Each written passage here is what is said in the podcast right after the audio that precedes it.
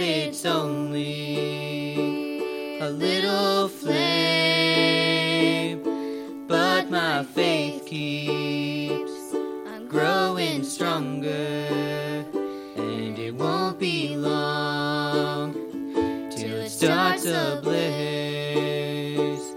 Set my faith on fire, that's my one desire. Make my life a pure and holy flame, so the world can see there's a fire in me, burning by the power of your name. Start a blaze and set my faith on fire.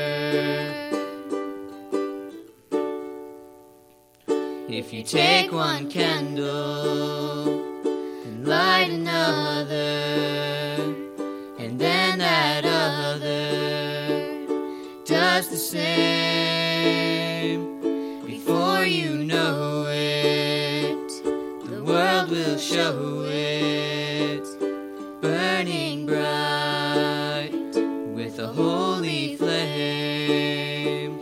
Set my faith on fire, that's my one desire. Make my life a pure and holy flame, so the world can see there's a fire in me, burning by the power of your name. Start a blaze and set my faith on fire.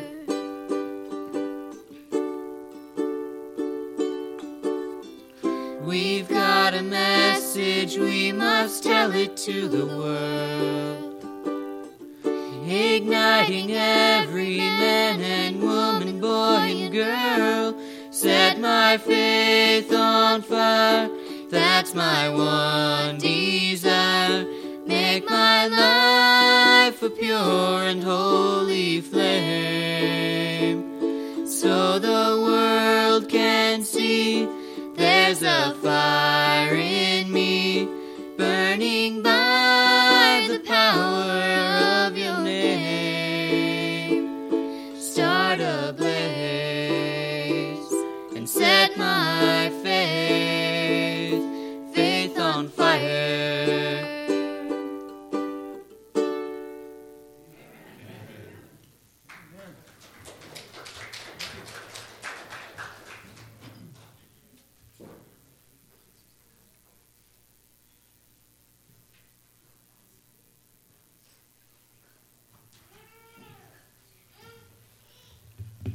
Our scripture reading this morning is found in Matthew 7:1-5.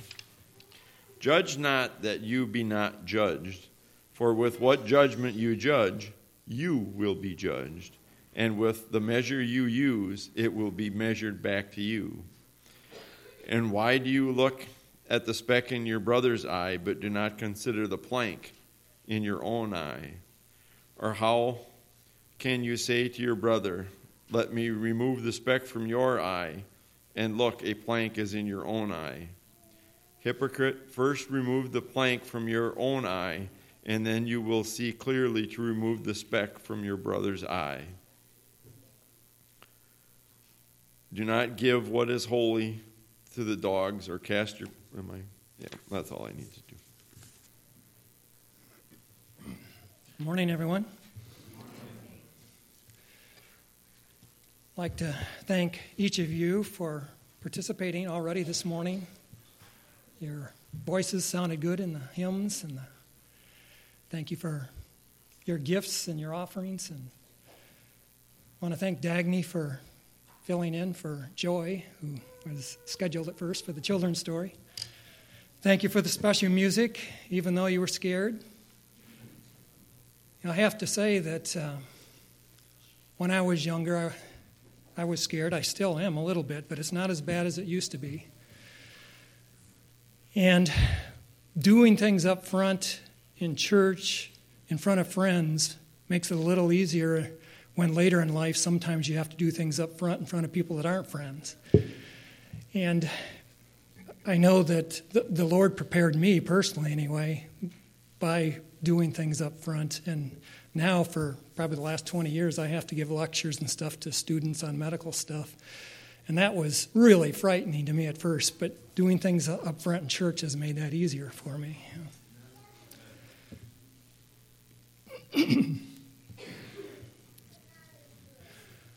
The sermon I'm going to share with you this morning is not a new one for me. It's one that I gave for the first time 29 years ago at the Bethel Church, 1990. And I don't know if there's anybody here today that was there that day that has heard it except my wife, maybe. Stacy would have been there, but I doubt she remembers it. She would have been pretty young. Dwight and Allie would have been, but they're not here today. And Shirley Stepanek might have been, but she's not here today. So basically, it's a new sermon.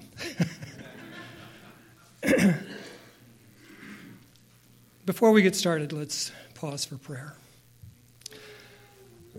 Our loving Heavenly Father, we do invite you to be here by your mighty Spirit this morning.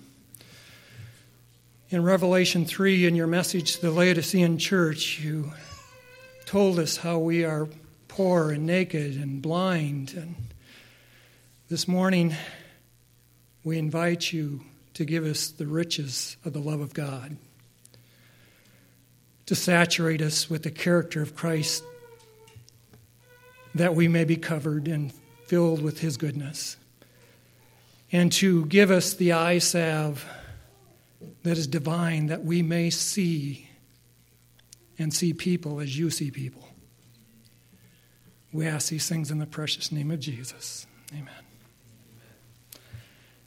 Amen. Before we get into any new material, I would like to reread the scripture reading this morning from Matthew 7,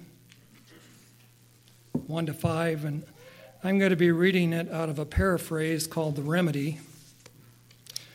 Matthew 7, 1 to 5. Do not be a fault finder, condemning and judgmental towards others, or you will discover that you are only exposing your own defects of character. For by the way you treat others reveals the attributes of your own character, and the reality of your own condition is what determines your destiny.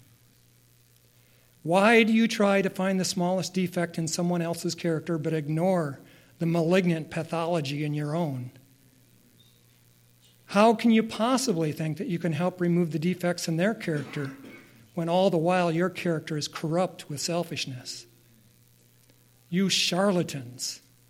Healthy interventions require healthy minds. First, address the defects in your own character, and then you will have the clarity and the ability to help others remove theirs. Why has God instructed us not to judge others? Well, there are many reasons. You might be able to name a handful of them or a dozen yourself. But I'm going to touch on three or four to begin with before the rest of the message, and then add another one or two at the end. Firstly, I think God has instructed us not to judge others because we often do not understand the circumstances that they are in and what is happening. And because of that, we can easily misjudge what is happening. And unfortunately, as sinful human beings, what we tend to do with that is often to gossip. And when we gossip about things that we don't even know are true, we can hurt somebody's reputation. Another reason is that it's similar but a little different. We don't know their hearts. We don't know their motives behind what they are doing or what they said. It speaks kind of about this in Hebrews 4:12, where it says, the word of God is living and active and sharper than any two-edged sword, and piercing as far as the division of the soul and the spirit, of both joints and marrow, and able to judge the thoughts and the intentions of the heart. And that's something that we can't do, is it? We can't know the intentions of somebody else's heart. In fact, it goes even deeper than that. Jeremiah 17:9 says, "The heart is more deceitful than all else and is desperately sick. Who can understand it?" That's talking about ourselves, about our own hearts. If we can't even trust our own hearts and motives, how can we judge somebody else's? How can we even be sure that our own heart's intentions are pure? Let's leave the judging to God, the one who made and knows our hearts. As he tells us in the next verse, verse 10, "I, the Lord, search the heart. I test the mind, even to give to each man according to his ways, according to the results of his deeds." At this point, I would like to tell you a story, an illustration of sorts, that I first heard from a speaker at Illinois Camp Meeting 38 years ago, 1981. But it made a lasting impression on me, and I'd like to share it with you this morning. Picture this. The scene is heaven, and you are there. You made it, and you are so delighted to be there. You've spent the last week or month or year, I don't know how long, in praise to your Savior. But now the coronation is over, and your angel wants to take you and show you the great things that God has been creating for you. First, he wants to take you out to show you your country home. And I don't know what you picture in your mind for what you would love for a country estate, whether it's a colonial style or whether it's a log home. But whatever it is, God knows, and there it is. You have this gorgeous, let's say, log home, and all around it, there's these pristine gardens that are beyond our imagination. There are vineyards and orchards. Everything is so beautiful. And then your angel says, "Come, there's more. Let me take you to the New Jerusalem, and show you your city home." And as you approach the city, you see this exquisite, beautiful building like nothing you've ever seen before. New York thinks it has high rises. You've seen nothing like the high rises of the New Jerusalem, whose walls are how many miles high? I forget. Miles and miles and miles high. And you live on some, 6,000th story or whatever it is. I don't know what it is, but the amazing thing is you don't need an elevator. You just rise up to the level of where you're going to be living. And your angel takes you down the hall, and you notice strange names written above the door. So, what are these names? What do they mean? And then you come to a door that seems vaguely familiar. And then you recognize that the name above the door is the new name that Christ has given you. And then when you enter the apartment, it becomes immediately obvious that this is your home and that God understands your likes and your needs even better than we do. The furniture is your favorite style, the kitchen layout, the color schemes, every item down to the most intricate details were created and tailored for you specifically for your happiness. And as you are thinking about all this and taking in all that you see, all of a sudden your thoughts are interrupted. Suddenly, next door, there is yelling, screaming, hollering, "Yippee! Hallelujah! Praise the Lord! Oh, what a Savior!" And it sounds like whoever is over there is actually jumping on the bed and bouncing off the walls. And this continues to go on for minutes. And finally, your curiosity gets the best of you, and you walk over there and you knock on the door. Except they can't hear you. The noise is too much. Finally, you try again. You pound on the door, much louder this time. Finally, the door opens, and there stands before you a short little man with a small, stubby mustache, and you are so shocked that you stand there speechless. And finally, after some time, the words escape your mouth. Adolf, is that you? Is that really you? I can't believe it. Yes, it's me. And believe me, you, I can't believe it either. Praise the Lord. What a Savior. But you don't understand. You turn, you run from the building in confusion. Who can I talk to? Says, if only I could talk to HMS Richards. And you go running, looking for him. Finally, your angel catches up with you. His head droops, and he says, I'm so sorry. He didn't make it.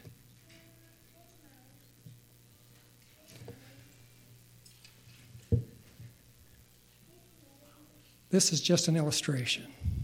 I'm not saying that Hitler's going to be in heaven. And you can tell the story is 30 years old, and you may have inserted some other name other than HMS Richards, but it was certainly appropriate at the time.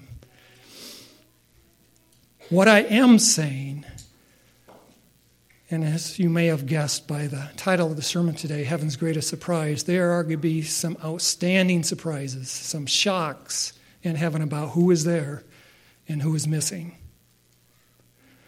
And there are several stories in the Bible that kind of give us clues about that. And we're going to look at one of them today. It's not one of the most common stories in the Bible, and yet many of you have probably heard of it.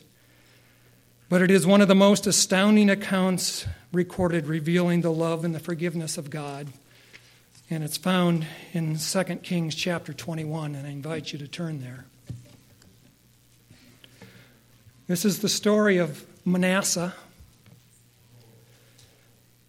But before we get into that story, I need to set the background just a little bit. Manasseh's story starts at the beginning of 2 Kings 21, but we're going to back up one chapter to 2 Kings 20 and read the first 6 verses of chapter 20 that talks about good King Hezekiah. You know, Judah had a few good kings, not very many. One of the best that they had was King Hezekiah. And well, let's just read it, starting with verse 1 of chapter 20. It says, in those days Hezekiah became mortally ill, and Isaiah the prophet, the son of Amos, came to him and said to him, thus saith the Lord, set your house in order, for you shall die and not live. And he turned his face to the wall and prayed to the Lord, saying, remember me now, O Lord, I beseech thee, how I have walked before thee in truth with my whole heart, and have done what is good in thy sight. And Hezekiah wept bitterly. And it came about, before Isaiah had gone out, at the middle of the court, that the word of the Lord came to him, saying, return, and say to Hezekiah, the leader of my people, thus saith the Lord, the God of your father David, I have heard your prayer. I have seen your tears. Behold, I will heal you. On the third day you shall go up to the house of the Lord.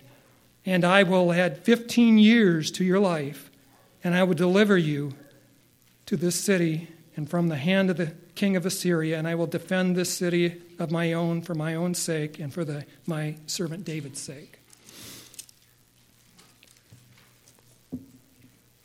I give this little introduction about Hezekiah only that sometimes we pray passionately for things that we think we want or we think are God's will.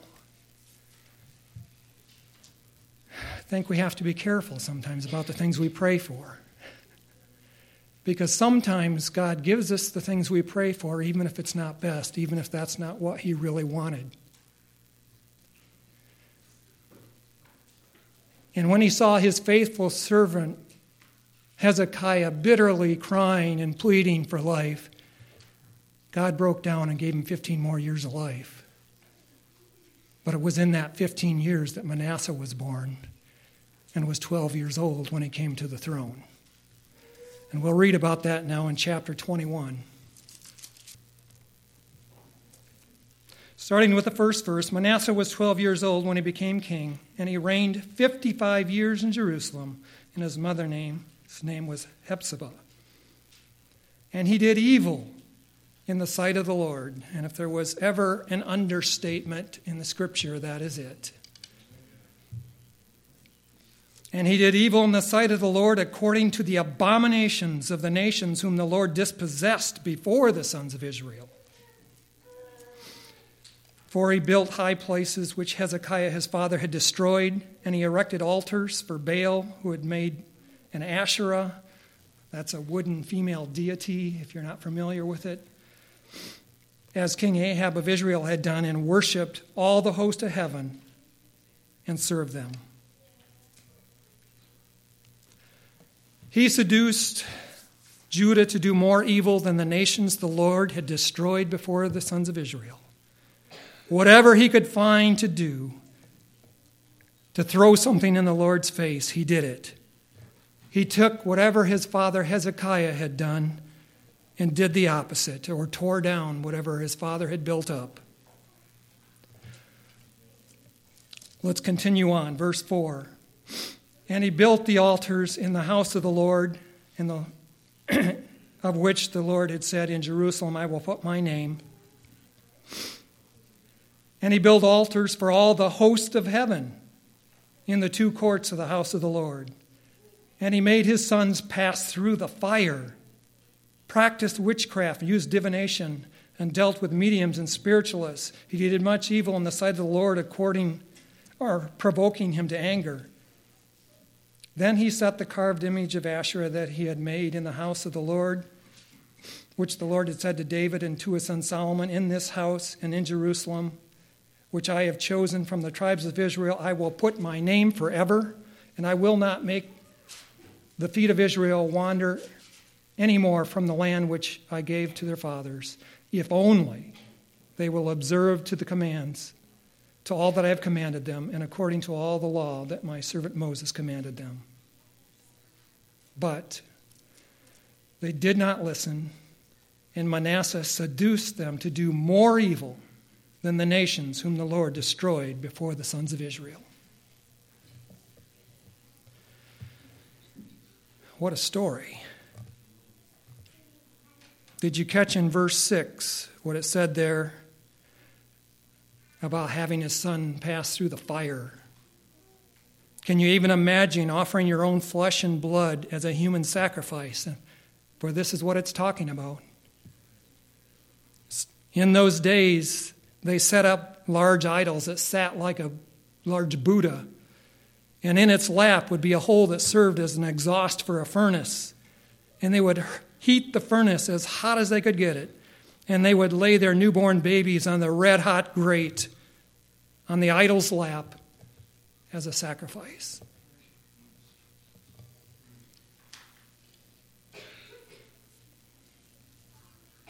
Besides the things that we've already talked about or read about here in 2 Kings 21,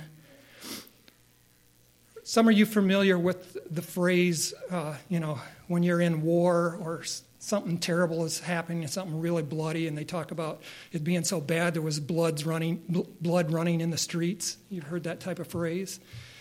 I believe it came from this story of Manasseh, and it kind of talks about that if you skip down to verse 16. It says, moreover, Manasseh shed very much innocent blood until he had filled Jerusalem from one end to the other, besides his sin with which he had made Judah sin in doing evil in the sight of the Lord. Yeah. You all remember the prophet Isaiah. He was the one that appeared to Manasseh's father, Hezekiah, when he was sick. And Isaiah was still living during the first part of Manasseh's reign. Mrs. White tells us in the book Prophets and Kings on page 382 that of all the innocent blood shed by Manasseh, Isaiah was one of the first to fall. She goes on to tell how many of the Lord's faithful were tormented. They were mocked, scourged, put in bonds, imprisoned. They were stoned. They were sawn asunder. They were tempted. They were slain with the sword. Neither Scripture or Mrs. White tells us exactly how the prophet Isaiah was murdered. But there are other history sources that tell us that Manasseh put Isaiah into a hollow log and sawed him up into tiny bits.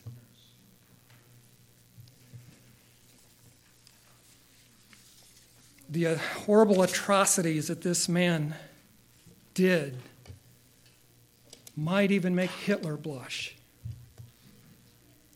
Rise up in anger. And I don't know how many years the Lord put up with this. But he had finally seen enough. And we hear about that in verses 10 through 15. Let's read it. Now the Lord spoke through his servant, the prophet, saying, because Manasseh, king of Judah, has done these abominations, having done wickedly more than all the Amorites did who were before him, and has also made Judah sin with idols. Therefore, thus saith the Lord God of Israel, behold, I can bring such a calamity on Jerusalem and Judah that whoever hears it, both his ears will tingle. You've heard about people's ears tingling before. You know where that comes from, too. There are so many of the little phrases that we use in life like that that actually come from Scripture. I don't know if you've ever noticed that before in reading the Bible. And I will stretch over Jerusalem the line of Samaria and the plummet of the house of Ahab, and I will wipe Jerusalem as one wipes a dish, wiping it down and turning it upside down. And I will abandon the remnant of my inheritance and deliver them into the hand of the enemies, and they shall become the plunder and the spoil of their enemies, because they have done evil in my sight and have been provoking me to anger since the day that their fathers came from Egypt, even to this day.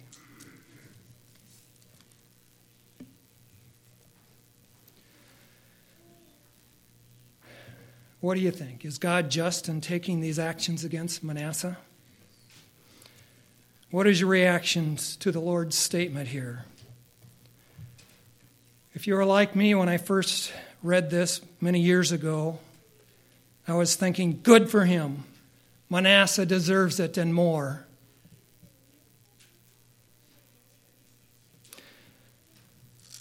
Two more verses left in this section about Manasseh. Let's go ahead and read those, verses 17 and 18. Now the rest of the acts of Manasseh and all that he did in his sin, which was committed, are they not written in the book of the Chronicles of the kings of Judah? And Manasseh slept with his fathers and was buried in the garden of his house, in the garden of Uzzah, and Ammon, his son, became king in his place. End of the story. No, not the end of the story. As many of you know, that many of the stories in 1st and 2nd Kings are repeated in 1st and 2nd Chronicles. And that is the case here too. And there's quite a few in the congregation here that are old enough to remember Paul Harvey, right? Anybody remember Paul Harvey? Remember that his news and commentary that he used to always have, but he also had another special segment that he used to do called The Rest of the Story. So this morning, if you'd like to hear the rest of the story, I invite you to turn to 2nd Chronicles chapter 33.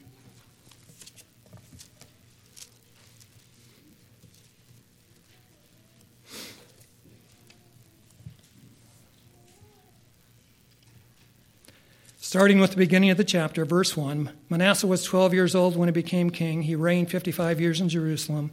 He did evil in the sight of the Lord according to the abominations of the nations whom the Lord dispossessed before the sons of Israel. For he rebuilt the high places which Hezekiah his father had torn down. He also erected altars to Baal and made Asherim and worshipped all the hosts of heaven and served them. You know, so far it sounds exactly like 2 Kings 21, doesn't it?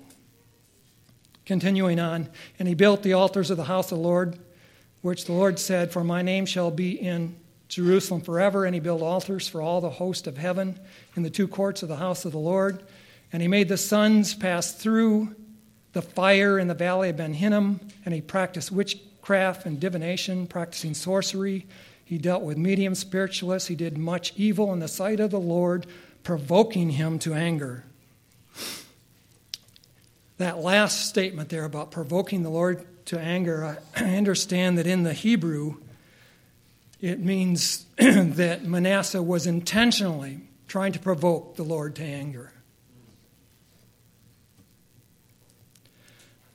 Continuing with verse 7, Then he put the carved image of the idol which he had made in the house of the Lord, and which God had said to David and to Solomon his son, in this house and in Jerusalem, which I have chosen from all the tribes of Israel, I will put my name forever.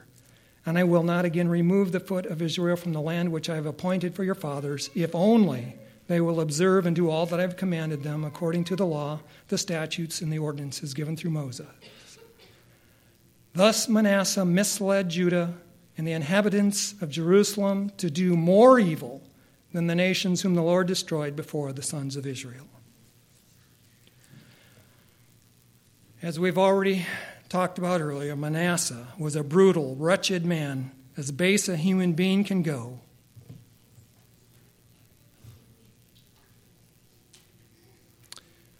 How does God react? Let's continue with verse 10. And the Lord spoke to Manasseh and his people, and they paid no attention. Therefore the Lord brought the commanders of the army of the king of Assyria against them, and they captured Manasseh with hooks and bound him with bronze chains and took him to Babylon. In the margin of my Bible, New American Standard, the word that's used for hooks there says it was a ring through the nose. And they attached chains to that ring through the nose.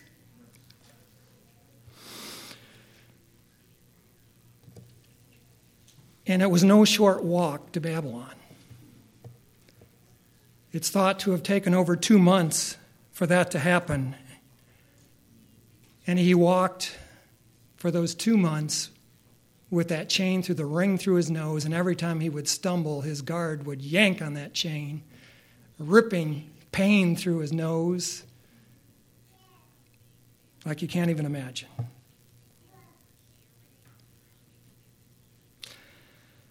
Notice next what happens in verse 12. And when he, talking to Manasseh, was in distress, can you even imagine the next words? He entreated the Lord, what? His God? That's what it says. And when he was in distress, he entreated the Lord, his God, and humbled himself greatly before the God of his fathers. Amen. And notice the next incredible verse, verse 13. And when he prayed to him, he, meaning God, was moved by his entreaty and heard his supplication and brought him again to Jerusalem to his kingdom. Then Manasseh knew that the Lord was God.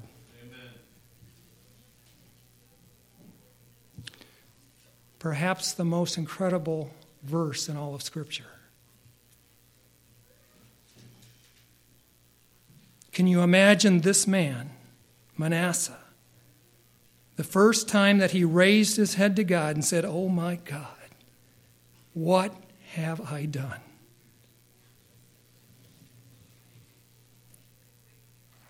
God would have been totally justified in turning his back and jerking the chain in his nose and saying, take it. You deserve it.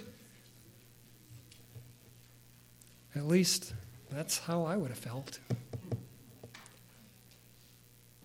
How many of you killed? The scriptures tell us that the blood flowed from one end of Jerusalem to the other because of this man. Let me read that verse again, verse 13. And when he prayed to him, God was moved by his entreaty and heard his supplication, and brought him again to Jerusalem, to his kingdom, Then Manasseh knew that the Lord was God. Not only did the Lord hear him and forgive him, but he restored his kingdom to him. Why did Manasseh turn his heart back to God? It wasn't because of anything good on his part, certainly. But it was because God never forgot him, did he? Amen.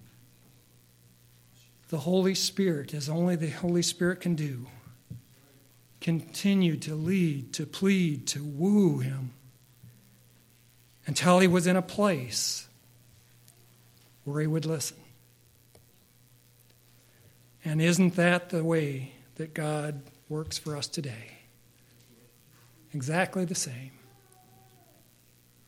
He continues to work with us wherever we are, hoping, praying, leading, never forcing, but trying to bring us to a point where we'll listen.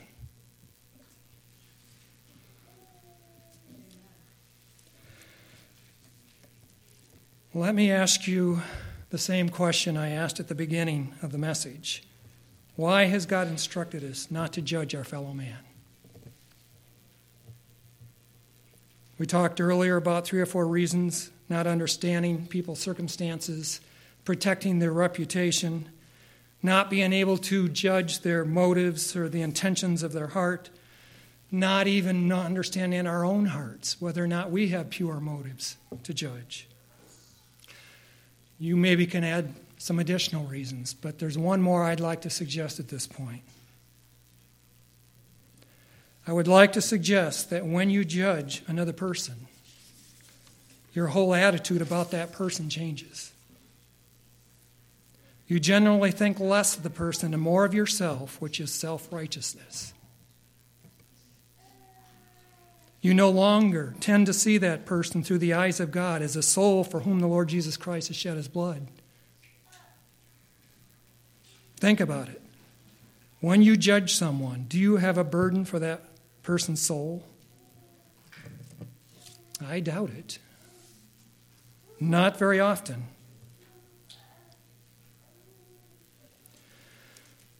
Scripture does not reveal this. But it is my belief that there was someone, or maybe several someones, in the kingdom of Judah that had a burden for the soul of Manasseh. Amen. And partially because of those prayers, the Spirit of God was able to reach his depraved, sin-soiled heart. Can you even imagine the shock the prophet Isaiah will receive when he gets to heaven and sees Manasseh there? And maybe even has him for his next door neighbor.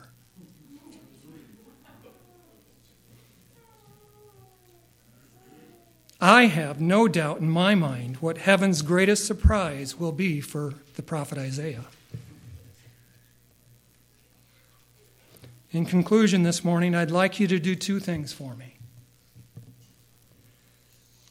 First, I'd like you to put yourselves into the shoes of Manasseh and look up to your God this morning and throw yourself at his mercy.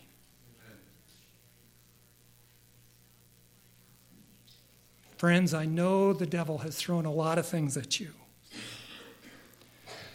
And there are some this morning who are almost certainly discouraged. Others that may be mired in some secret sin. I just encourage you this morning to look to the story. The incredible story of Manasseh. Will not the great loving God of heaven, who could save even the likes of Manasseh, also save you, my friends? You know he can and he will. Will you let him this morning? Invite him anew this morning.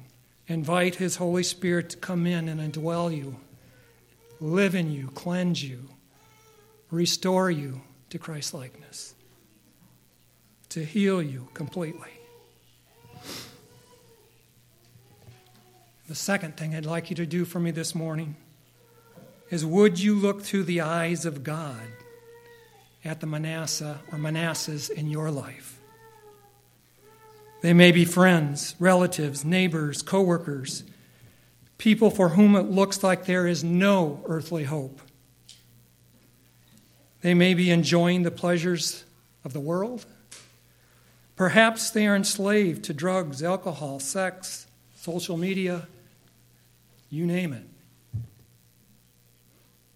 Perhaps they have a gross misunderstanding of who God really is and what he's really like. They may be bitter at God. They are doing all in their power to provoke him to anger. And I plead with you, don't give up on these precious souls. Will you ask the Lord this morning to give you a burden for them? And pray for them until the Lord comes to take us home. If you will faithfully do this, I guarantee you, some of you will share in the great joy in having had a part in helping some undeserving soul to be heaven's greatest surprise for some unsuspecting saints.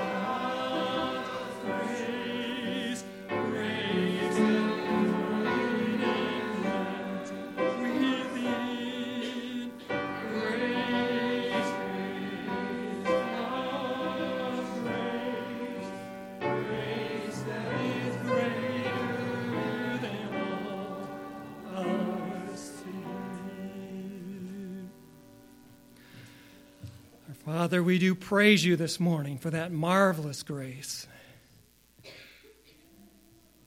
And we invite you, Father, to come and continue to impress deeply upon our hearts and minds our need of complete cleansing. Father, cleanse us all the way down to the DNA of our cells, to the neural pathways of our brains. Write your law upon our hearts and minds. And help us this morning by your grace to see our brothers and sisters the way you see them. Amen. We ask in Jesus' name. Amen. Amen.